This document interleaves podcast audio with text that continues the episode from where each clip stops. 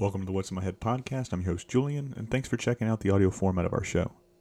If you want to watch these episodes, check us out on YouTube. Just type in youtube.com slash What's in My Head podcast. Sit back, relax, and enjoy the ride as I bring you a piece of your childhood each and every week. Don't forget to smash that subscribe button here as well as on YouTube. Make sure to check us out on all social media platforms. That's where I'll ask you, the fans, to drop a question or two for our upcoming guests. You can find us on social media by searching at In My Head Pod. If you're digging the content, leave us a rating and review, as that helps us and other fans of pop culture find us. Enjoy the show. Ladies and gentlemen, welcome to What's in My Head podcast. Today I'm joined by Dave Cunningham. If you've heard that name before, you've probably seen SpongeBob, you've seen Kamp Koral, you've seen the Patrick Star Show, and a couple other things that we're going to talk about. Dave, how are you, sir? Doing great. Thanks for having me on. Anytime, man. Uh, so I think we should just get into the thick of it. When was the first day that you popped up on the SpongeBob cast and crew, man? Do you remember that first day? You know, I remember the, the first episode, and I remember the first uh, few weeks. Um, and the first episode I worked on of SpongeBob was Wigstruck. It was a few episodes into the fourth season. Um, and uh, shared an office with Brad Vandergrift, who's still on the show as well. Um, and at that time, um, I Sherm Cohen had recently left the show and they were kind of still transitioning to who the new storyboard supervisor was going to be. Um, ultimately, it ended up being um, Clint Bond. But at that time, Vince Waller was kind of stepping in. And um, yeah, I remember, I actually remember even like the revisions that got called on my work on that first episode as well. Um, but uh, yeah, it was, uh, it was, it was a great show, great experience. And, um, uh, I had been coming from uh, two very stylized shows in a row, Fairly Odd Parents and My Life as a Teenage Robot. So it took me uh, took me a while. It took me actually probably a few years to get all that designiness worked out of my my drawings. But uh, yeah, it was. I, I I was I was very fortunate. I felt I felt like I'd won the lottery to be honest, because openings back then on SpongeBob were very rare, and um, you know when I worked on the show for like the first 11 years, like the crew did not change at all. It was the same team the entire time. So you didn't, you didn't have opportunities to get onto the show very often. Happens a little more nowadays because the business is a little more, um, you know, just overall as people are just moving around a little more now these days than they used to. But, um, but yeah, I, uh, I'd worked on, you know, a lot of shows over the years. So getting an opportunity to work on SpongeBob, which I was a fan of before I worked on, was a thrill. Now, I've told this story a couple different times on a couple different podcasts, but whenever you're the first person I've actually had on from the SpongeBob universe, so I wanted to share this one with you. Um, I remember before SpongeBob was actually coming out. Um, like I said, I'm from Orlando, Florida, and uh, my father had taken me and my younger brother to Universal Studios back in like the early 90s, well mid 90s at this point, and they had already started production on SpongeBob right? Yeah. They were doing the drawings and stuff. And this is before uh, Nickelodeon Studios had shifted completely over to the West Coast. So they still had a little bit in uh, Orlando and stuff like that, but it was a very bare minimum crew, right? And when we're going through the gate to get into Universal Studios, they're handing out tickets. They say, "Hey, we're doing this new show. Uh, it's being produced by Nickelodeon Studios for kids. It's an animated show. Come by. We want to show people uh, some stuff that they were working on." So you couldn't go down into the main floor. So it was up on the second story when you're walking inside the building, and you look down and you see board artists and stuff like that. But they had had model figures of you know SpongeBob. Uh, uh, uh, who else? Mr. Krabs, Sandy, and Patrick, and Squidward, and all these other people, right? So they had model designs and stuff like that. And there was this board artist down there, or an artist. He kept ripping shit down, right? He would draw something. He's like, oh, fuck, I don't like that. Would rip it down. Now, I wanted to be an artist and I want to be an animator when I was real young right? Everything I thought I did was really cool. I could see something, I could copy it, and I could do it, right? I could do that. But this guy just kept ripping stuff down. And the, the little uh, the little person we had on us that was doing the tour guide stuff. Hey, why is he tearing that stuff down and throwing it away? He had this waste waste uh, waste basket just full of trash. She's like, well, if it's not meets the specs or it doesn't match the models or anything like that, he has to redo it. And I was like, holy shit, everything that he's doing looks really, really cool, looks really, really good. And my mom would hang that up on the refrigerator. At that point in time, I knew I would not be an animator and I would have to completely change my life ambitions as it went on. So I got to see like the early beginnings. Like I said, it was a very, very small crew. There wasn't too many people there from what I could remember. And plus, I was really, really small. Um, but I remember just being super psyched for the show. And when this show hit, I was like, holy shit, the game's done changed. You know, back then I was strictly just Cartoon Network.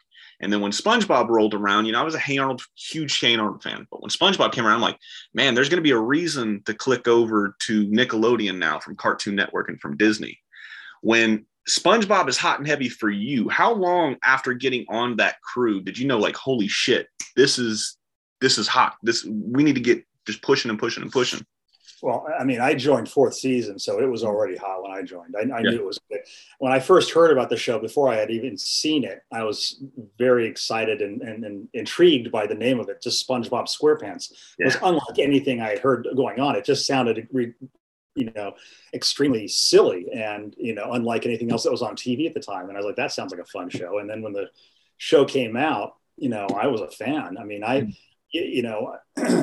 there was there was names that I actually knew before I worked with the people that I recognized from the credits. Like you know, when you like a show, you just I think you just kind of pick up on the names that you you affiliate with the show, and um, you know, I mean, just in production people, Noelle and, and Derek Iversen, and, and you know, and then all the artists, the Andy Clarks and the Vincent Wallers and, and, and Paul Tibbitt, and just all the you know the the big names, Sherm Cohen.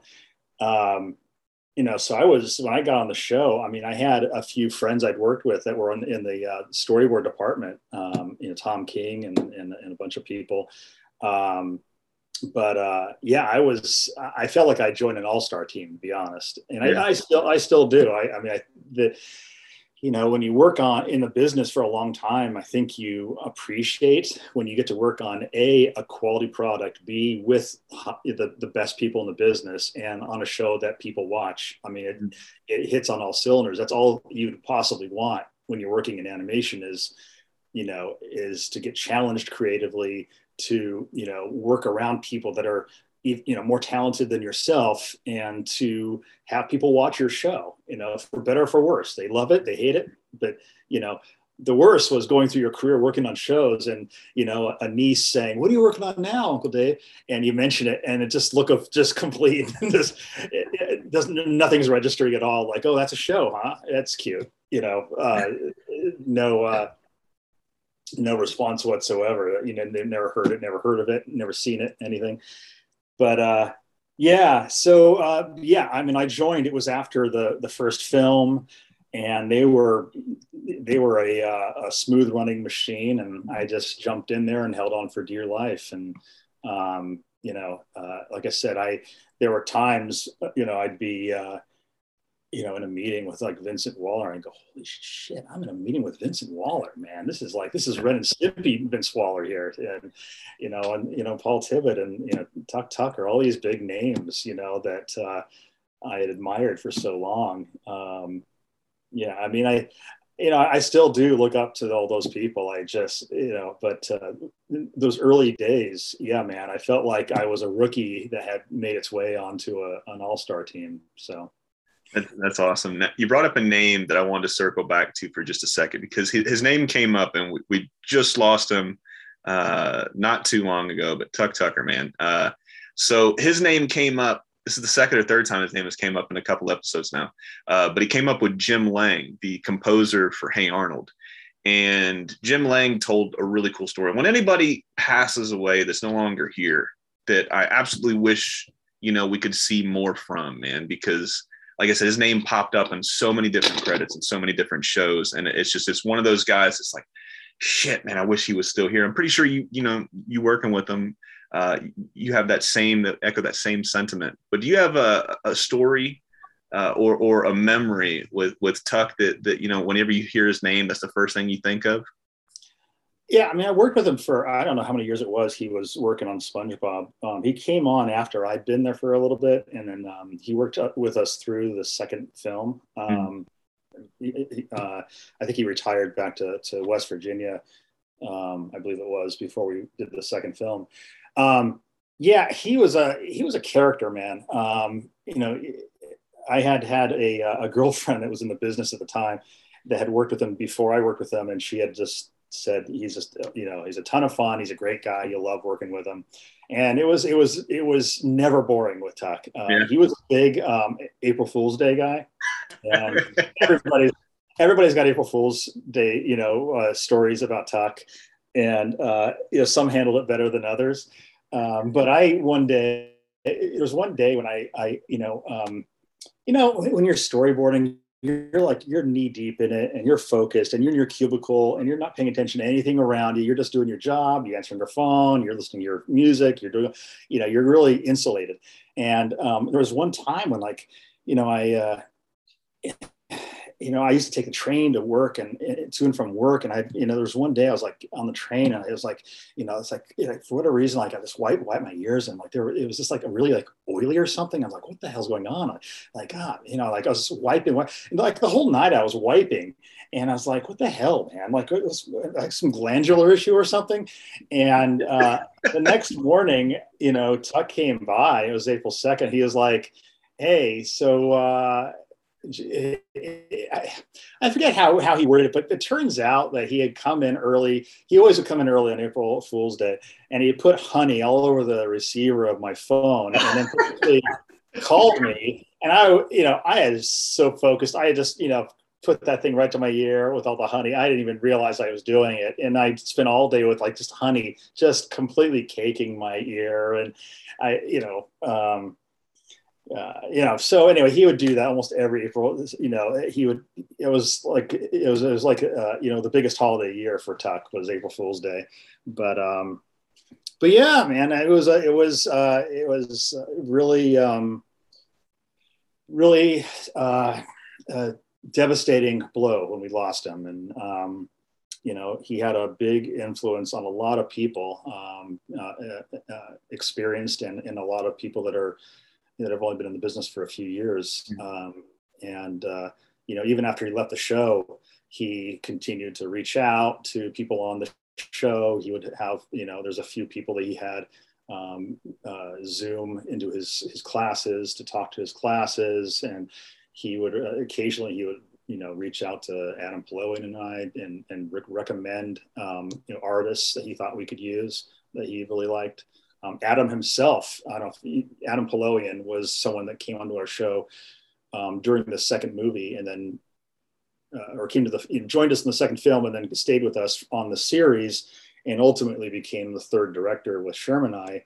Um, he was someone that was referred to Sherm uh, by Tuck Tucker. And uh, Adam is like a force in animation right now. He's a super talent. Beautiful. So, thank you for sharing that story, man. I really appreciate it. Whenever, like I said, whenever somebody is no longer here that, like you said, has just influenced and touched so many lives. And, you know, I always like just giving, I don't want to say giving back, but, you know, the stories will never end. Somebody's legacy will never end as long as we continue to bring it up. You look like you're about to say something. What are you going to say? I just remembered an even better story about Tuck. So I don't want to turn this into a Tuck, you know, podcast. But so this was I don't know I have no idea what year this was, but um, we had gotten a new coffee maker at Nickelodeon, and it was a real nice machine, and it brewed delicious coffee, but it it, it brewed very hot coffee, and you know, we had this, this, you know, the, the, the, kitchen for SpongeBob, like all, you know, studios, it's like a, just a large cubicle. You, you go in there, you get your stuff out of the fridge or, or get your coffee, then you go around a, a, corner and go back to your cube. Well, one time I was coming around a corner with my coffee and someone else was coming right around the corner. So I had to stop. And when I stopped, that hot coffee poured all over my hand. It was all over my drawing hand. And it was really, really, you know, bad.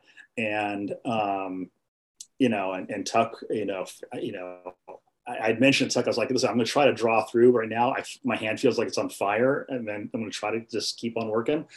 And he was like, well, I, listen, I got this home remedy, and you know, it's uh, I'll make you, I'll brew you this poppy seed mixture thing that I, you know, something he had done back home when he was growing up, something he knew. He had a lot of like his little, you know, home remedies he would you know, recommend me uh, try out.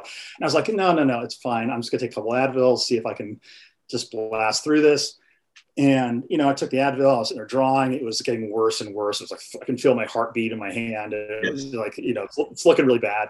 And um, and then Tuck just shows up in my at the my entrance to my cubicle and said, "Here it is." And he'd gone next door to 7-Eleven. He had somehow found the poppy seed, you know, to put in there and and and steep it with the hot water. And he said, "Stir it up and sip this, and you'll it'll it'll help with the pain. It'll be it'll it'll make it a lot better." So I, you know, at that point, I was like, "Okay, well, he got went through all this effort. I'll I'll give it a shot." And I you know, I, drank, I, I, drank it and yes, the pain got better, but then I started mentally flipping, you know, flipping out. I think I was tripping while I was at work because I was drinking this, you know, probably, you know, uh, you know, I, I don't know. I, I, don't know drugs that all I know is that mentally I was soaring, you know, somewhere else there. And, uh, you know, wasn't thinking about my hand, but I wasn't yeah. thinking about work either for, for a few hours. So, but so I'm pretty sure Tuck got me high at work. Um, Tuck dosed you yeah. That's beautiful, man. Like I said, thank you. Thank you for sharing that stuff. Um, but getting back to you, man. So you're you're working. It's hot and heavy. Everything's cooking on SpongeBob, right? Um, now I've asked this question because it's an interesting question to ask, and everybody's got a different method. At what point in time did you start feeling comfortable working on the show? And I mean that by like a lot of people will go on a show and they feel like they never got the characters like they should have. Was there a point where you're like holy shit i know everything about these characters. I'm feeling these characters or was it still just a learning curve on a day-to-day basis now i still don't. I mean i think as an artist i don't think we ever really feel totally comfortable. I don't think i think it's you know you know i think there's always going to be a struggle as an artist you know um, and, and if you ever in my opinion if i ever feel like i've arrived and like i haven't you know I, I know it all i figured it all out you know then what's the point you know of, yeah. of continuing? I i mean i i mean there's there definitely were moments where um you know i felt like there were you know uh hills i got over or like mm. just uh, uh um you know hurdles like maybe going to the next tier or maybe having an insight that kind of opened my eyes and you know were game changers so to yeah. speak I mean, when I was on the plussing team doing boards for the first, you know, uh, whatever, five, six, seven years, whatever it was, um, you know, it, it, would change. It would, you know, my success or failure would would change from episode to episode. I mean, you could turn in a section that goes fantastic. Two weeks later, turn another section and it's not so good. And you know, um, you know, not, not the I wasn't doing a horrible job or anything, but like as any artist, you know, you're you're you're you're you're going up and down. I mean, peaks and valleys. Part of, just part of being an artist, you know, is it's an emotional thing. Um, so sometimes you're happy with something and someone isn't sometimes you know you're both happy which is perfect or um, so no i mean i never I, wouldn't say i ever really felt comfortable ever you know uh, before um, before the second film but when we got to the second film that's when um, we you know i worked in um, story for the first half of my time there and then um, character layout for the second half of my time and um, that was an eye-opening time for me. Um, mm. That's when all of our work uh, as artists were going directly to the people in charge. Um, they were going directly to Steve and Paul and Vince. Um, and not that there was any issue with the people that were looking over our work before, but the, the fact that I was actually able to get my work seen directly by those eyes was exciting to me, and it was it was and it and it got it it got me um, motivated really to um, to do my best work and to um, and to see you know what you know. I, you know that there were there were there was there was more that could be done with the characters that there was a, a higher ceiling than i really ever really yeah. I, before you know there was a certain amount of well i can do this but it'll be shot down or this you know this department or this department or this department might you know nix it or whatever but you know the fact that we're actually being able to do artwork and it going straight to the top and getting seen by the eyes i want it seen by um, was invigorating. And um, you know i felt i felt motivated i felt driven and, you know i made a decision i did not want to turn in any work that i was not 100% happy with. Yeah. and at that point i you know at that point you know because you know i've been working in the business for a long time at that point and you know there's there's the limitations of schedule that always get in the way too but I think at that point I got I had gotten to a point in my career where I could balance the two things. I could actually make sure that I was happy with whatever I was doing, and at the same time hitting deadlines and staying on schedule. Um, the movie schedule also was very different from the TV schedule too. It was much less grinding than the TV schedule. Really? Uh, Yes. Uh, Why is that? I figured it'd be the opposite, if anything. Oh no! I mean, I you know I we when we were doing story, they would hand out um, requests to the story team, say we want like pitch art, we want to pitch the, these ideas, these scenes, these sequences to Paramount. So they give us like a description of what they wanted, and um, you know, and we'd be like, okay, well, what do you need that? Like two hours, three hours? What do you need this by? And they'd be like, yeah, a week and a half. Um, and, really? yeah, they give, but they give, they give you time to like render things out, color, do you know, work it out, maybe come up with a few variations, and that's not the kind of stuff you really you don't get to do that kind of stuff when you're in TV animation. It's like you know, bam, bam, bam. I mean, you gotta yeah. like, but you got to get through an episode. You got to go through thousands of panels when you're uh, you know boarding in in TV. Um, and it's just a different just was a different vibe. I mean when we got to character layout it was the pace definitely picked up quite a bit. Mm-hmm. um, but um, i never on the movie i never quite felt um, as as um, hurried and stressed as i do in tv animation. Um, and it was a nice it was a great experience. Um, I, I, thoroughly enjoyed uh, working on the film. I'm proud of what the of you know the product that we created. I think it's a good film you know, especially all the two dimensional stuff that we worked yes. on most most heavily. We worked on some of the CG stuff as well, but um, but anyway, you know that was the reason I brought up the movie was because you know that's when I um, I, I think I kind of I, I felt free to kind of go for it and like kind of like let myself show a little bit, and that's when I got noticed by Paul Tibbitt and Steve and Vince, I think. Um, and that's what led into me in, uh, moving into a supervising job when we came back to the TV show. Um, so yeah, there were just, I would say there, there were, you know, I, I would say as an animation artist, there were not moments where all of a sudden, like, I got this now. Mm-hmm. There were moments where I, there's clarity where I felt like I, I knew what I had to do. Mm-hmm. And it was, you know, that was my experience anyway where yeah. I knew, um, you know, it, it, it, it's nice. It's nice when you have that clarity, at least for me, where I, I, I, like, I, I know what I need to do to succeed here. And I think I knew what to, I needed to do to, to succeed when we were on the film. Mm-hmm. And when we came back, I knew what I had to do to succeed as a supervisor. Um, you know, um, but yeah, yeah, it's a it's a good question. It's it's and I'm not sure I really answered it or not. Oh, but, you did. Yeah, you did. Um, but yeah, it's. I look back on my career, and there were moments where um, I, I, I, felt like opportunity presented itself, and um, I was able to take advantage. And I think that's a lot of what this business is. Is there's a lot of luck involved and a lot of opportunity that just presents itself. Mm-hmm. And um, the key is to take advantage and step up to the plate when you get those opportunities. Um, you know, I, I worked early in my career, um, you know, was kind of struggling to find work when I was first getting started and I wasn't any good and worked at a um, internet animation company called icebox.com. Mm-hmm. Um, that was, it was like probably you know the year 2000 and um, that was a wonderful opportunity for me and that was another opportunity where i felt like i saw you know uh, you know it was kind of a small it was a small pool and i felt like i was actually a, a big fish in that small pool yeah. um, and i saw opportunity and out of that opportunity you know i was able to excel um, and I, I, made some contacts. I, I, I, worked on a show called Zombie College, which um, were, w- turned out very well. Mm-hmm. Uh, I met Eric Kaplan, who um, uh, was a part of uh, Futurama, and he ended up doing uh, a big show at CBS, a big sitcom. He was a big part for a real, really long time. Um, but um, anyway, Eric Kaplan became, you know, he helped me get into Futurama, and then that steamrolled into more work. And uh, yeah, just just moments where opportunity presented itself, and you just got to be ready to step up and to meet the challenge. Yeah, hundred percent, man. As soon as that door gets cracked open, you just got to kick it in so people know your name and people know what you're about.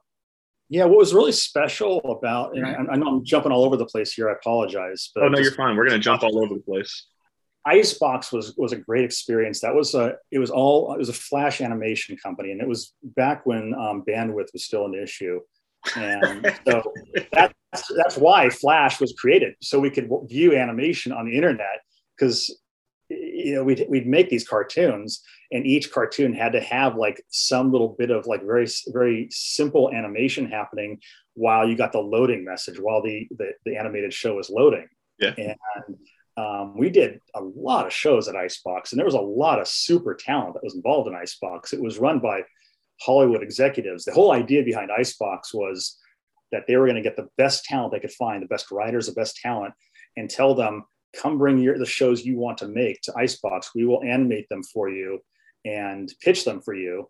And if, if, if they get picked up by a network, then we take a percentage or whatever it is. Um, and uh, you know, they had some. Larry David had a show there. Um, John Kay had a show there. Um, a ton of big names had shows there, and um, and so as artists, we would work on a, on a, every single show had a completely different sensibility, completely different look to it. Um, a ton of different styles were represented uh, at Icebox, and that was that was a great um, skill building um, experience where you had to work on a show for like a couple months and then completely shift gears and work on another show that had a completely different look and sensibility to it. And it was a great exercise and, um, and a lot of fun too, because if you're working on a show that you're not a big fan of, you know, you're going to be moving on to something else in a couple months. Um, and, uh, and so that was, that was, that was fantastic. That was, I mean, there was, you know, the, basically what happened with Icebox is it was uh, they burnt through. From what I hear, they burnt through sixteen million dollars in one year, and, and, then the bubble burst on the uh, on the internet, and poof, poof went Icebox, and we all scattered to the wind. But um, but it, it, it served me well, like I said, because it got me onto Futurama, mm-hmm. and um, you know, and it kind of and it kind of uh, gave my my career a boost when it really needed it. So we'll get back to SpongeBob here in just a few, but you brought up Futurama a couple of times. We talked about it before we hit record too. Um, excuse me. I had uh, Billy West on here uh, not too long ago. Obviously, for ladies and gentlemen, if you know Billy West, you know everything he's done. He was the voice of Fry, Doug Funnie, and then he did some stuff. And you know, he did a little show called Ren and Stimpy back in the day as well. Um, and they're starting to bring back Ren and Stimpy now. Apparently, that's the that's the I don't want to say it's the talk at the water cooler or whatever, but I, I think I saw an article about Ren and Stimpy possibly coming back very soon too to uh, Nickelodeon, and Billy being a part of it. Um, what was the first i don't want to say the first day of futurama be on the futurama cast and crew like but you know does anything about that first day stick out to you? Obviously we're going to remember a couple different things. We'll remember probably our first day our last day whenever we're somewhere right? Because those are the most vivid in our memories. Because generally the first day is when you make the biggest mistakes you'll ever make. And then the last day is generally like, oh shit, they threw me a party. They made me a cake. They hired X, Y, and Z. You know, they something memorable stuck out. But do you remember what that was like coming to the cast and crew of Futurama? Well, um, it was being done by uh, Rough Draft in Glendale, um, and, and, I, uh, you know, when I when I, I, I guess at the same time they were wrapping up Baby Blues, which was another show, and um, before I was going to Futurama, they wanted me to help out with Baby Blues. So I helped out with that show for, I don't know, what, you know, three or four months before I moved on to Futurama. Mm-hmm. But um, it was funny. The Baby Blues was located down in the basement below Futurama. and uh, they wanted you guys away. yeah, yeah. And Futurama, I got moved up to uh, to still see sunlight. Um, but uh, it was a very it seemed like a very tight crew on futurama and one had been together for a while. So it's kind of um, you know I, I, definitely felt like uh, you know a, a, new kid when i yeah. worked on, on futurama. But uh, you know they it was a supreme you know crew. I mean they had uh, some great storyboard artists. They had an amazing layout department. A lot of people that i you know, I met a lot of people that I'm still friends with today in the business um, from that experience. Um, but it was also pretty cramped quarters in there too. I remember sharing a cubicle with uh, Steve Fonte and um, and I remember the uh, the uh, Claudia, I believe was her name, um, ran the uh, studio, and she had a dog that she brought into the studio, and the, the, dog would just wander around. And there were times if you're sitting there working, and you just feel like a dog sniffing your butt or your crotch while you're working. Um, it is a cool dog. Everyone just rolled with it. It was just, yeah. I mean, I didn't bother me really. So, but uh, um, but yeah, I mean, it was a, it was a, that was, uh, it was a, you know, that was like one of the first experiences I had working on a show that really placed quality on a high, you know, really put a supreme focus on on making sure that they, the, the episodes were high, uh, the highest quality they could be, where they were yeah. Continually trying to make them good until the last second. You know, we kind of we do that on SpongeBob as well, and I know they do that on Simpsons as well, where you know it's not it's not like um, a lot of shows where you're just you have the you have a schedule you bam bam bam off and then it hits the air you know that's it. But you know on, on futurama you know they were continually refreshing jokes and trying to make things funnier and better all the time all the way up to air date. And um, you know working when when when you work for people that where you, and you believe in their ability to make a quality product that does wonders for the morale of your crew and the, oh, yeah. the the motivation of your crew too. And you know that's a big thing with like a Futurama or Simpsons or SpongeBob, where you know, um, and one of the things I noticed right about SpongeBob was like, you know, these guys are not going to let a crappy episode on the air. They're, they're, just, I mean, there may be episodes you like more or less than others, but they're not going to let a crappy episode on the air. It's, you know, it's, it's just, there, there's too much, these people running a show are not going to let it happen. Yeah. So but Futurama was great. I mean, that was um, that was probably the first primetime style animation I'd done. And I guess Icebox had a lot of that kind of stuff too. But um, yeah, that was uh, that was a lot of fun. I learned a lot and got to work with some really talented people. You know, uh, Ron Hughart and Pete Avanzino, and just a, uh, yeah, a lot of really uh, really talented folks on that show. And met, and met some people that I you know know today. Uh, think Tom King was on that, and mm-hmm. Jeanette King and uh, Jeanette uh, or uh, Tolentino. Anyway, yeah, a lot of a lot of really uh, wonderful talent on that show. So it, it, it's it's crazy. You you mentioned that you, you apologize for jumping all over the place. If if ladies and gentlemen, if you made it this far, which you have because we're having a great conversation here, this chat's kind of go like you guys' IMDb credits. We start here, we might go here. But if you tell me you got, and I've said this a couple times, but if you tell me you got a haircut the other day by a dude that pretends to be a pirate, I'm, i want to hear that story just as much as I want to hear about what's your first day here or there or anything like that was where. Um, but so we're going to jump back to SpongeBob for just a second because you brought up something that I wanted to touch upon. But when you have and you see something like you were just talking about, the cast and the crew is always trying to make a joke better, always trying to do something edgier, trying to push the envelope so they can put out the best product, right? What are some of the, I don't want to say, well, I guess I'll just go ahead and say that that way. What are some of the things that you've taken from the supervisors that you've, you know, specifically worked for or worked with or some of the people that you've looked up to that might have been a boss or you know just a supervisor i guess and try to implement them the way that you lead a team now does anything stick out the most to you that you try to absorb from somebody? Obviously you're going to take something that you don't like from somebody make sure you never implement that. We've all seen that in leaders. We if he does it that way and i don't like it i'm not going to put that in my way because i want to do it this way. But is there anything specifically working on the spongebob crew now that you try to implement? You know i mean i I, have worked in the business for a long enough time that I've really seen a transformation in the business. The business really is nothing at all like it was when I first got into it. I remember getting notes that you know if I left today would get me fired within 15 minutes. Um, you know what the f is this, and you know, or uh, you know sc- things scrawled out on storyboard pages and you know i mean so I, I, mean of course that's like you know no brainer stuff you don't do that kind of thing with artists um, you know i uh, you know, I, I, I would say I work with Sherm Cohen, and I, I, I, I, you know, I really have a great amount of respect for Sherm um, mm-hmm. as an artist and as um, uh, someone that that uh, I feel like knows how you know, deals with with his team in an effective, you know, effective way.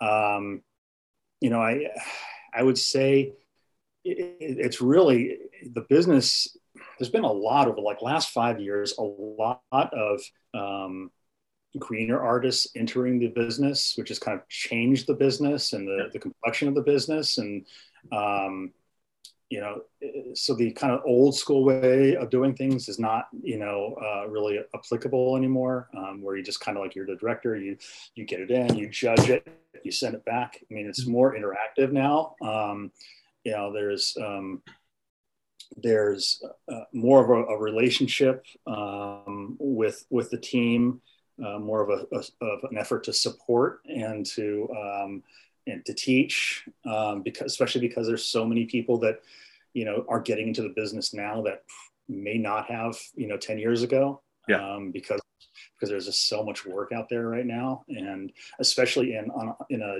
style of animation like ours which is kind of like that squash and stretch cartoony animation there's just so much going on out there like that now from cuphead to animaniacs to looney tunes to mickey mouse to you know uh, post. I mean there's just so many shows now that are in this style. And so you know we used to have this kind of pool of talent to ourselves and now we're just fighting you know we're fighting over talent and yeah. we're fighting to discover new people too. We found some fantastic people over the years and um, we continue to um, so that's kind of part of the of the of, you know of it too um, you know i would say the the director i am today is different from the director i was five years ago um, you know i I try to learn, become better at what I'm doing, um, better for you know my team. Um, I'm I'm probably more hands-on now than I've ever been um, with with my team. Um, as far as people I've worked with that have you know made a big impact, um, you know when we were working on the second film, uh, when I, when I was on story, we all worked under Erik Wiese, and, um, and Eric is absolutely one of the most talented people I've worked with um, in, in the business. Um, and I felt like I, I, I, learned a lot from him and I, you know, I remain an enormous fan of his work. You know, Mighty B, I think is just absolutely brilliant. Um, and, uh, and that was a, that was a really great experience. Um, and it was inspiring too, because he poured absolutely everything into what he did. And, um, you know, a very, very passionate guy but I, I, I got the best of two worlds because when we finished story, then Sherm stepped in mm-hmm. for character layout, and it was that was like you know a dream come true to work with Sherm. I'd never worked with Sherm before, and you know I in working with Sherm in the character layout department, you know I discovered that there's like nobody, in my opinion, that knows these characters like Sherm Cohen, and he draws them the best. He he he knows their appeal, he knows their ins and outs really really well, and um, and he's just a super talented guy to boot and really knowledgeable about the business. He he draws all day and does cartoons all day, and then he goes home and watches cartoons all night. A lot, you know, a lot of times. And uh, so, uh, yeah, I, I there was a funny thing is when we came back to work on the series after working on the second film, and I was offered a supervising position. There was a very small part of me that was slightly bummed that I was not going to be able to work with Sherm anymore because I was going to be working, you know, alongside him. Uh, but uh, but yeah, I mean, as far as people I've worked with, that you know, I've worked with plenty of people that I wouldn't necessarily, you know, follow their lead as far as the way they've supervised. I, I, think I've gotten a lot of examples of how not to lead, to be honest. I mean, that's not me bad mouthing anybody. It just, oh, yeah. that's the kind of stuff that sticks. Like, I don't want to do it this way. Um, um, you know, um, but uh, yeah, and I, like I said, any examples I come up with aren't really applicable anymore anymore because, like I said, the whole way you, you direct and supervise now is is really transformed. Um, you know, uh, it's just it's, it's it's a different role than it used to be, uh, just for multiple reasons. Now, with that being said, if you took the money factor completely out of it, right? So if money was no option, and obviously as you come into this industry you're going to be trying a whole bunch of different things. And I didn't really notice this until I had, uh, I'm, I'm, sure you know him or you've worked with him. You've been in this industry quite for quite some time. You know, Chris Battle. Oh yeah. Right. So he, he told me when he came in that he would, they would just throw him wherever they needed somebody. Cause you, you come in as, as you're like, almost like a journeyman. You're trying to get experience. You're learning from somebody. They put you with a veteran. So you try to learn the ins and outs of the industry. And he said he would bounce from, you know, Gees backgrounds. You bounce to here or character or uh, cleanup or side by side. You know, he just do a whole bunch of different things. And I asked him, I'm like, well, what is the most gratifying position for you specifically in your entire career? Because you guys can go so many different ways as a storyboard artist, right? Um, and he's like, I really like the character designs. He's like, when it, when I was a kid, it was all about who can draw Batman, who can draw Superman. So with me posing all of that information behind this question, uh, if you had to completely take money out of it, so you didn't have to worry about if you were going to make how much money you're making now or then or whatever it is, do you still feel as like do you still have the same gratification for directing as you do storyboarding? Or if you could go back to storyboarding, would you love to do storyboarding again? Or are you pretty content where you're at now? I feel like I I'm you know and I can say this honestly I 100% am happy doing what I'm doing now because I have I feel like I've got more of an ability to to see have a vision and see it through than I, mm-hmm. I did before with storyboarding and or see the vision that a storyboard artist has and, and make sure that that is followed through on um, which is a lot a lot of you know a lot of times that's the case um, you know before when you're a storyboard artist you you turn it in you hope they like it and then it goes off and where it ends up you never know you, yeah. and a lot of times you see the animated product and you're like oh okay either that they replaced my work or they changed my work or they mm-hmm. did this way i kind of saw it this way i feel like you know now i feel like i'm i'm a conduit too for for the board artists where you know if they if they have a vision you know, I have the ability to kind of see it through to, you know, the, to choose the right um, audio takes or to, um, you know, uh, um, talk to uh, the timer, timing director and, and ex- express what we hope to get done here. And just a, uh, the overall um, scope of directing um, enables, en- enables me to um, have no regrets in terms of episodes to be able to, like I said, follow through on a vision, um, make sure a gag is played out the way it should be, or make sure that um, uh, a design it has has a positive impact on on the episode. Everyone's working together. I can make sure that you know because any any production sometimes communication. You know maybe this person's not talking to this person, and I you know so I think that being a director, I'm able to make sure that everybody is communicating and on the same page. And um, I you know I, I like result. Find a way to sharpen that pencil, right? Somebody brings a dull pencil to you, like, ah, fuck, man, there's just something wrong with this. It's not putting down the right line. It's not putting down the right amount of this, that, the other.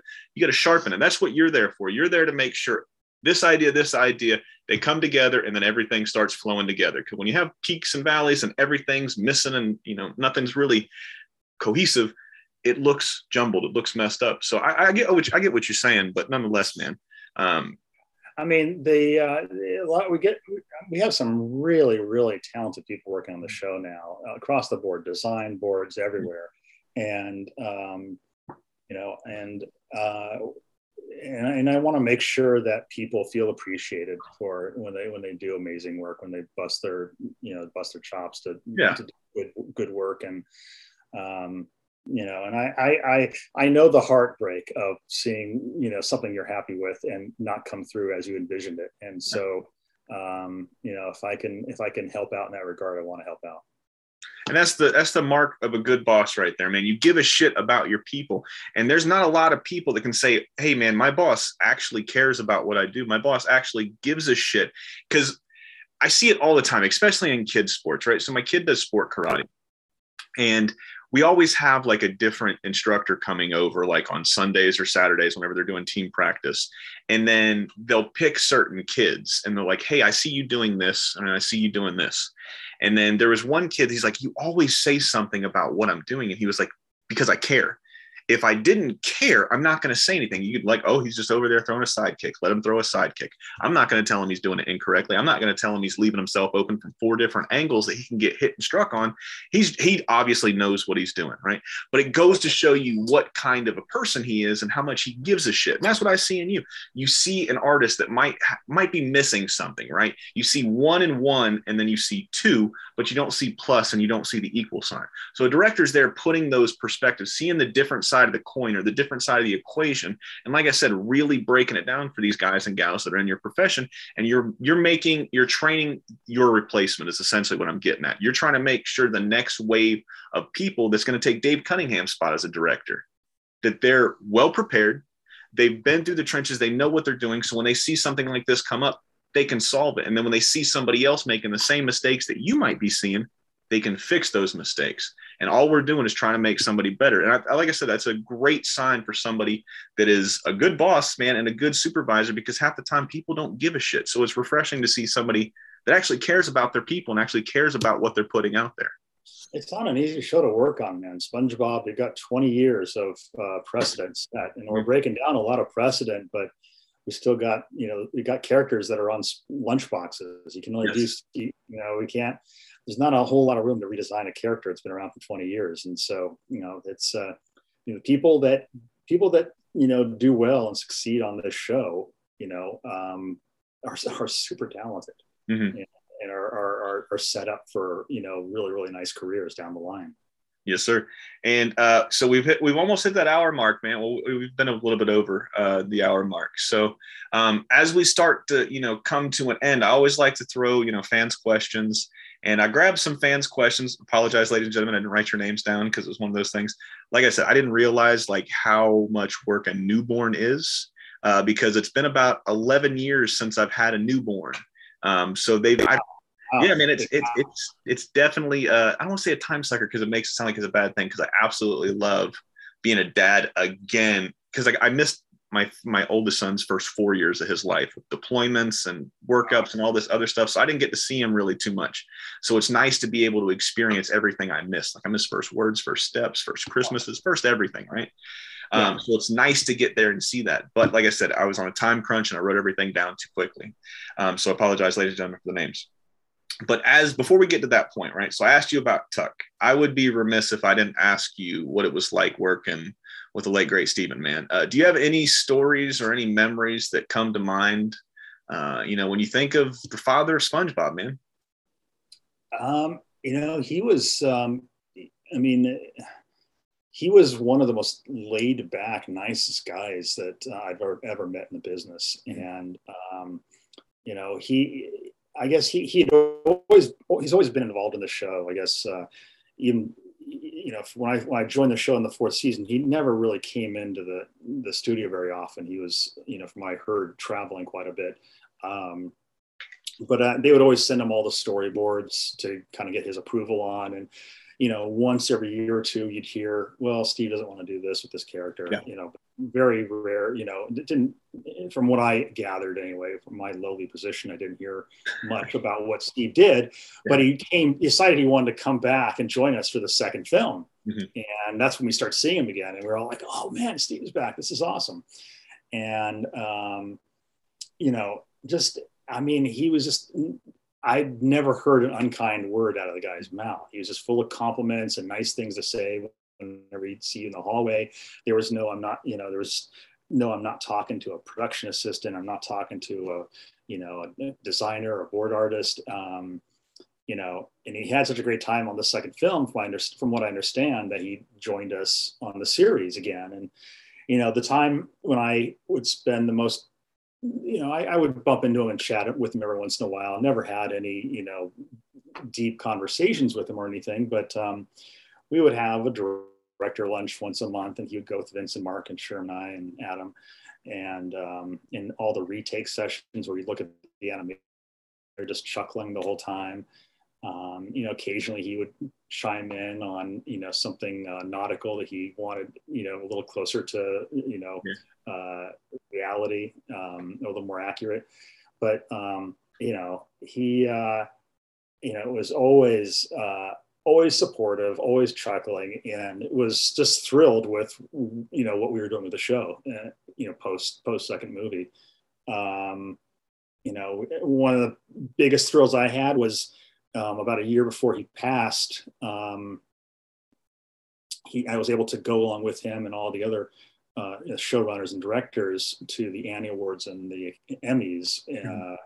and he got like a, a uh, he got an award at the at the Annies um, for uh, his work, and then we actually won um, an Emmy for the show um, before he passed as well. And um, this all happened the year before he passed away, and being able to spend that time with him and see him get acknowledged and get loved so much um, was really special to see because he, he deserved it. And Um, yeah, he was he was he was a really he was a special guy. He was a very talented guy, and um, um, uh, you know, before we had the I believe the Emmys, he had everybody over to his house, and you know, was walking people around, and there was there was no um, no no pretension, there was no uh, ego. It was just you know um, just a really really sweet man. So I got to ask, and when he had you over, man, was it catered or was he cooking? I got to imagine somebody like that cool probably banging out some grilled cheese sandwiches or something like that. He's like, "Come on over here, look at the shit."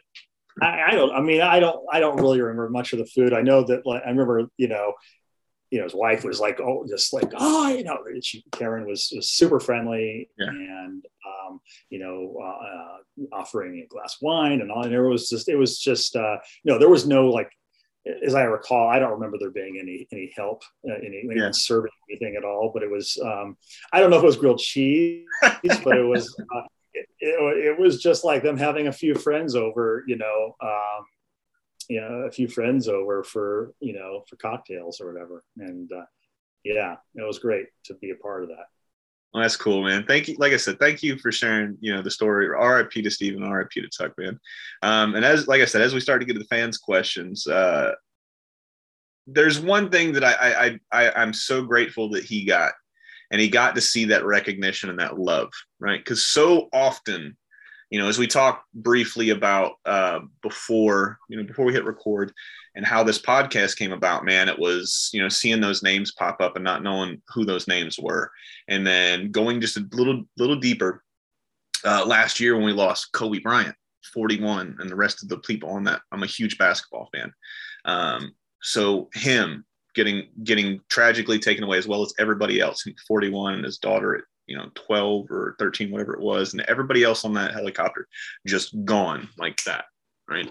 And then I was listening to a song, and I don't know if you're into hip hop or anything like that, but there's this guy named Joyner Lucas, and he put out the song called Will, and it was about Will Smith and about how about Will Smith was his biggest inspiration when he was younger. He wanted to be Will Smith. He wanted to be the Fresh Prince. He, he saw all of this. This is the man he looked up to, and he had this line in there. And this is this this album came out right after Kobe died, and it was "Give 'em a rose while they're still here." Right. So get to see that or get to hear that, excuse me, that you know he got to be remembered, he got to be loved while he was here. And we're talking about Stephen, not so much Kobe right now, because Kobe knew he was loved. I, I got to imagine he knew he was loved, knew he was hated, but he knew he was loved.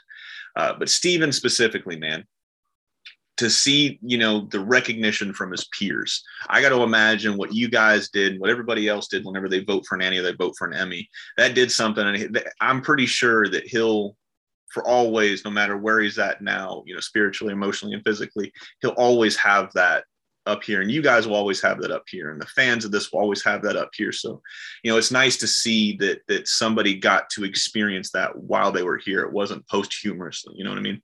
Um, and that's why I do this podcast, man. You guys had have done something. Obviously, we've been going 20 years, you know, 20 plus years now at this point with with SpongeBob. This show has meant a lot to so many people. Um, and I can't thank you guys one enough for working on it, but just you know coming on here and talking about it, and then then just putting out what you guys were talking, just what you're just talking about, putting out you know nothing less than than a great episode or great content, man. Because I've had fun with this show since I was very small. Now I've got an 11 year old that you know he's trying he's trying to tell me he's not into cartoons. He's hitting that stage where he just wants to talk about girls and hang out with girls, and he's like, "Oh, car- cartoons are for losers." Like, you're gonna come back to this shit in about four years. Don't give me that shit because I did it too. But getting to experience these TV shows with my kids, and then uh, like I said, I got the three almost three month old down there, um, so he's gonna be experiencing this. So SpongeBob is never going to go away, man. It, it's a good thing it doesn't. You I'm enjoying it, man. I'm enjoying it. I think our our our our, our big uh, fan base is uh, our our big target demos are like the really young and college students. I think it's a really nice balance between those two very different crowds. because we're getting every joke and every reference that went when we were this tall, but now we're this tall. We're catching everything, man. It's it's And- been and fantastic. And you're reading into things we may or may not be intending. So Oh, I know. but uh, as, as like I said, as we start to wind down, man, I like to say I like to get you guys on here and give you roses while you're still here, man. Because I appreciate everything you've done, Dave. Is what I'm getting at. And as we start to rotate into the fans' questions, Uh, just whatever comes to your mind first, I guess. We'll go from Okay. right. Favorite character, you got one? Patrick. Great. I'm a huge Squidward. I love Patrick as well. I, I love dumb humor. That's my Yeah. favorite. I, I I would love more of it. Um, yeah, Patrick's always my favorite. I, I if I could do a dumb joke, I would do. I would go that way every way, every time, rather. Krabby I. Patty or uh, I mean, I, they're all fun. I'm fun. I mean, it's funny. People do ask that a lot of times. What's your favorite character? What's your favorite character to draw? I Mhm. think my favorite character to draw may be uh, Krabs, actually. And my least favorite would be uh, Squidward, because Squidward can be a colossal pain in the butt to get correctly. You know, he's Yeah. just he's very, he- he's, um, he's very unique. His head shape just does not really turn. We got to do a lot of little cheats to, when we rotate his head. Um, Yeah. But, uh, yeah, um, I, you know, Patrick, I love, you know, scenes with Patrick and Plankton's always really fun too, because it's Yes. fun to play with that, that angry man in that small body. that really Napoleon complex. And I'm glad you brought up Mr. Krabs because Mr. Krabs is always me million dollar has been my favorite episode of anything. Just him and then all the memes that have come from that specific. Like somebody had one with an actual real crab claw and it was holding on to a one dollar bill that was passing around. And I, I got to go back and find this meme. It, was just something stupid. It's it's one, two o'clock in the morning. I'm trying to go to sleep and then I'm just scrolling through social media and I see that I bust out laughing. I'm in tears. I can't breathe. My wife thinks I'm having a heart attack. She's like, What's going on? And I'm showing her, and she's like, Did you really wake me up for this bullshit? And I'm like, Yes, this is hilarious. So stupid humor. We were just talking about it. I love it too, man. It's funny, um, Mr. Krabs. Uh, I, I, this popped my head when you were saying that. Mr. Krabs, you know, obviously voiced by Clancy Brown. Mhm. I didn't really quite make the connection, Clancy Brown, the, that that name with the Clancy Brown, the actor we've seen a million times in a million films and TV shows. But I, I think I kind of discovered in my head after working on the show for ten years, I discovered at one point that. Um, he, he was that guy, that Clancy Brown, and it decided to, do, you know, when when when uh, entertainment was at a premium last year in the in the pandemic, and there was not a lot of original you know, content coming out. You know, I actually watched it through with my kids again. So, like, I, I, your father loved this show. Let's watch this show. And I think we got to like the fourth or fifth season. I'm like, okay, guys, if you want to hit the eject button now, you can. You know, I'm gonna leave this to you. And they're like, no, no, no, we want to ride this through. And they're like, man, it's getting weird, Dad. Uh, yeah, I know it is getting. You know, good time travel now. It's getting crazy.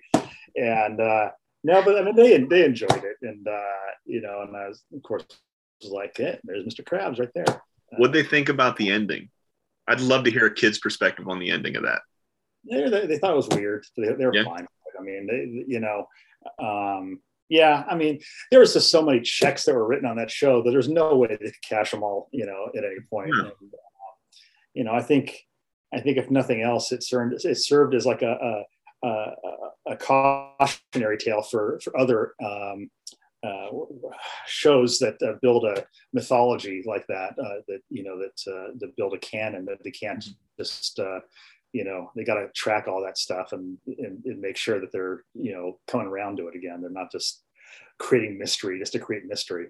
But Yeah, I mean another big know. another another big one would be uh, a lot of fans were upset with the way the Game of Thrones ended. I don't know if you were a Game of Thrones fan, but I was to- thoroughly enjoyed with the entire the entire. I mean, I feel like they could have done something different, but that's just me nitpicking. Uh, overall, like I said, this I couldn't have done any better if they would have gave me a billion dollars. Say, hey, finish this shit. I'm like, man, Yeah. no, I'm not cashing this check because I'm not gonna I'm not gonna piss anybody off. So I may whine about Lost or Game of Thrones, but I mean, I'll watch them again. They were just great rides. I mean, I, yeah. I mean, it's it's got to be tough to land a show that you you know you've been building for whatever five seasons and with Yeah. so with such a broad story with so many characters. I don't know. I mean, I don't know how you do that perfectly. So I mean, the only people that seem to have done it has been uh, Marvel at uh, Disney. I mean, they seem to be wrapping everything up with a bow, something that you forgot about, and you know, offshoot of a movie. You know, my God, what a headache that must be to track all that, all those storylines, all those details, like all, I mean, the, the canon that they, they create and being able, because you, you, new movies come out and you see all these fans saying, yeah, because my, my fam, my kids are big into the Marvel Cinematic Universe. You know, all these little details they're dropping from other episodes. Oh, that means this, this means this. Oh, they're referencing this. Like, my God, that's got to be a lot of work. And that, what a headache. And that's why I'm so thankful I work on SpongeBob, where you know, we really have no canon at all. It, that that we we basically hit the reset button with every single episode. Um, as much as fans would like to create canon, which they do. Um, oh, they trust me, they do. not building it. Well, I'm pretty sure if you're if you're you know loaded like Kevin Feige is, and then you can just go, oh yeah, peel off them hundreds. You could put a whole bunch of nerds in one little boardroom, and it looks like a serial killer in there with everything pointing to this and circled and all that other shit. Or something. Yeah. Yeah. but uh, so we got uh, you said Patrick. So if you had your one last meal, right, and you mm-hmm. had to choose the chum bucket or the Krusty Krab, where are you going? And what are you ordering? I'm intrigued by Chumbalaya at the because I'm a big Jambalaya fan. Yeah. Um, I mean, and, and that Krusty Krab was too obvious a choice, right? I mean, you got to like, yeah. I mean, I'm sure it's a great pat. I'm fan really, I'm going to really digress here, but uh, we um, we were on the second movie. You know, they had all that live action stuff they did at the end, and we need they needed a uh, live action Krabby Patty. Well, um, you know, Steve had always maintained that um, he was vegetarian and that the Krabby mm-hmm. Patty had no meat in it, and uh, that was always his thing. Um, so it was going to be a, some sort of veggie based burger. Yeah. And they were trying to create something that looked like that could be the Krabby Patty. And there was a day where we were doing character layout and we had a, this big kitchen where we had all the, this food stocked in there and one day we opened up the fridge and there was a like a cookie sheet just full of like potential Krabby Patties that were just laying out there. And they all just looked so nasty. They're all like a like a, a shade of like you know gross green. And I, I don't think they ended up with any of them at all, but they were like kind of exploring what they want to look go for with the look of it. And yeah, I think it was a tough spot they were in where they didn't want the, the Krabby Patty to look like it was meat based, but they also didn't want it to look repulsive either, that people would actually want to eat this thing. Um, but no, as far as what I would eat, I, I don't know. I mean, I would. Know, if, if, I'm if I'm fortunate enough to like uh, stumble into Bikini Bottom, you know, for a few hours, you know, I'm going to go for it. I'm I'm ordering the jambalaya. I want to know how plankton does with the Creole food. Man, I gotta imagine that's going to be a gut bomb, and you're going to be shitting your guts out. I always, I, I, do always laugh when I see the, the menu in the background. I see that jambalaya towards the bottom. Like, uh, that's great. Now, uh, this one I, I, I think would be fun because you've already so you can't you can't use SpongeBob because he's already got a show, yeah. and you can't use Patrick because he's already got his show. Yeah. But if you had the keys to the kingdom, who are you taking out of the show and giving their own show? I do not have the keys to the kingdom, as everybody knows. So start with that. So okay. I have no say in this matter whatsoever. But if you did, uh, if I did, mm-hmm. I mean, um, trying to think of all our periphery characters. Um, we got Bubble Bass, we got Perch, um, we got Larry. Um, you know, Mrs. Puff is is kind of fun. Um, you know, uh, you know, Bubble Bass is, is is fun, but he's kind of like a stereotype. You know, I mean, I have incidentals that I like too that we use. They're just background characters, but they don't have you know um, personalities yet or, or, identities yet. They just we just place them, pluck you know, plop them down wherever we want to pluck them down. Mm-hmm. Uh, maybe Mrs. Puff, because I'm not sure who I, you know. I mean, it'd be interesting. We haven't really ever explored her backstory at all, or, or her world at all, other than just you know being you know uh, you know you know kind of crabby and her, mm-hmm. her, kind of suggested you know side romance with Mrs. Uh, Mr. Krabs. Uh, She's the Bea Arthur of SpongeBob. Whenever I whenever I see Mrs. Puff, I just think of Dorothy from the Golden Girls. Yeah, her, vo- her voice has that like that. Uh, that shrillness. yeah, not sure what that is, but yeah, there's a similarity there. But uh, yeah, that's it's a that's a good question. Um, uh, yeah, I always like to go for the less obvious choices with things. And so probably, I mean, I think I'm not sure which characters are not going to have spin-offs, and that's not based on me knowing anything. It's yeah. just like I can't imagine they won't do all of our mains at some point. Yeah. Um, but that's just me just shooting. You know, I, I have no knowledge of anything. Yeah. Uh, but uh, yeah, yeah. But uh, it's funny that um, there are incidentals that we just know by number because we have a big sheet of incidental characters that are just identified by number. Yeah. And um, and we just you know fill out scenes with them and label them by their numbers, you know, for animation for overseas. And but some some fans know them by name, and um, for years they were calling our incidental number one Fred. And we, I don't, I, I'm not aware that we ever called him Fred before, but eventually the writers just kind of, and, and, showrunners kind of succumbed to it and they just made number one you know inst- incidental number one fred. And yeah. then on top of that they tied him down as the my leg guy because before we would swap out the my leg guy for anybody we wanted. I mean it was incidental like 107 one you know it was it, whoever we wanted was the yeah. my leg guy. And but now we've got that locked down as you know fred, fred as the my leg guy. Um, and I, you know, I know that there's there's been a little bit more naming of characters that used to be just numbered recently. Um, mm-hmm. So I don't know if that's going to become a thing where we just start giving names to people, but uh, uh, yeah. I mean, it, it, the, we had a, our social marketing team did something fun uh, a year or two ago where they were making fun of the fact that we refer to the same character by different names and in living different lifestyles from episode to episode. Like one episode he's married, one episode he's homeless, one episode he, you know, the, the, the, you know, and we're calling a person by different names. And they did this whole bit where like, what's going on here? This is a mystery we got to solve. Where this character is, you know, is he going by a, a secret name? Is he living a secret lifestyle? You know, and and they're really fun little short little bits they did, kind of mocking the fact that you know we don't really have any continuity or identifying yeah. background characters at all.